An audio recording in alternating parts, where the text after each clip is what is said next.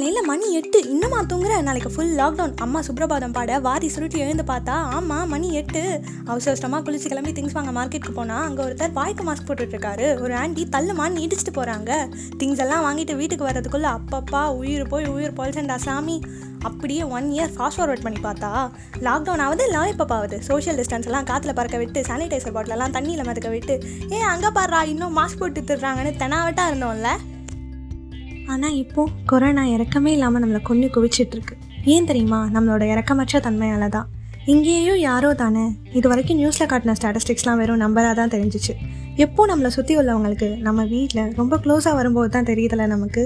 என்ன பண்ணுறது நமக்குள்ளே கொஞ்சம் கூட ஈரமே இல்லையே. பக்கத்து வீட்டுக்கு வந்தால் கூட அப்பாடா நம்ம வீட்டில் யாருக்கும் இல்லைன்னு சந்தோஷப்படுறோம்ல? ஆனால் அவங்களுக்கு நம்மளால் என்ன ஹெல்ப் பண்ண முடியும்னு யோசிக்கிறதே இல்லைல்ல. அதை விட்டுட்டு அரசியல் பேசிட்டு நாட்டோட அட்மினிஸ்ட்ரேஷன் சரியில்லைன்னு ஆயிரத்தெட்டு குறை பேசிகிட்டு இருக்க போகிறோமாங்க என்ன யோசிக்கிறீங்க? அட போமா எனக்கே ஆயிரத்தெட்டு பிரச்சனை இருக்குது இதில் பெருசாக பேச வந்துட்டா அப்படின்னு நினைக்கிறீங்களா?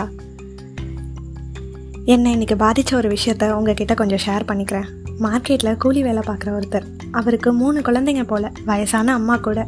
இந்த லாக்டவுனில் எந்த வேலையும் பார்க்க முடியாமல் சாப்பாட்டுக்கே வழி இல்லாமல் மளிகை கடையில் ஏதாச்சும் வேலை இருந்தால் கொடுங்க. காசாக வேணாம் ஒரு படி அரிசியாவது கொடுங்க. பிள்ளைங்களுக்கு கஞ்சாவது காய்ச்சி கொடுத்துக்கிறேன்னு சொன்னார். மளிகை கடைக்காரருக்கு என்ன செய்கிறதுனே தெரியல. ஏன்னா அவரும் குறிப்பிட்ட டைமில் தானே கடை திறக்கிறாரு. ஆனால் அவரோட நிலமையில நான் இருந்தேன்னா என்ன பண்ணியிருப்பேன்னு எனக்கு தெரியல. கொஞ்ச நேரம் யோசிக்கவாது செஞ்சுருந்துருப்பேன். ஆனால் அவர் கொஞ்சம் கூட யோசிக்கல. சட்டுன்னு ஒரு படி அரிசியும் கொஞ்சமாக காய்கறியும் மறக்காமல் பிஸ்கெட் பாக்கெட்டையும் எடுத்து கொடுத்தாரு. உடனே அந்த கூலிக்காரரு ஐயையோ சும்மாலாம் வேணாங்க. வேலை இருந்தால் கொடுங்க அப்படின்னு சொன்னார்.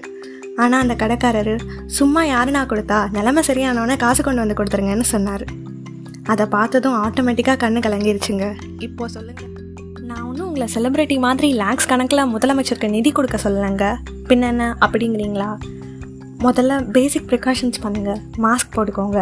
சோஷியல் டிஸ்டன்ஸ் கீப் அப் பண்ணுங்கள் சானிடைசர் யூஸ் பண்ணுங்கள் முடிஞ்சால் மற்றவங்களுக்கும் சொல்லிக் கொடுங்க. வயசானவங்க ஊனமுற்றவங்க யாருக்காச்சும் பக்கத்தில் இருக்கிறவங்களுக்கு ஹெல்ப் பண்ணுங்கள் அதுவே போதுங்க. நம்ம எதிர்பார்ப்பே இல்லாமல் சின்னதாக ஹெல்ப் பண்ணால் கூட அது மற்றவங்களுக்கு லைஃப் சேவிங் மூமெண்ட்டாக இருக்கலாம்ல.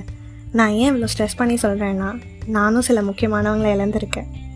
நெக்ஸ்ட் பாட்காஸ்ட்டில் நம்ம மீட் பண்ணுற வரைக்கும் உங்களை நீங்கள் நல்லா பார்த்துக்கோங்க. முடிஞ்சால் பக்கத்தில் இருக்கிறவங்களையும் சேர்த்து பார்த்துக்கோங்க. Hope this will end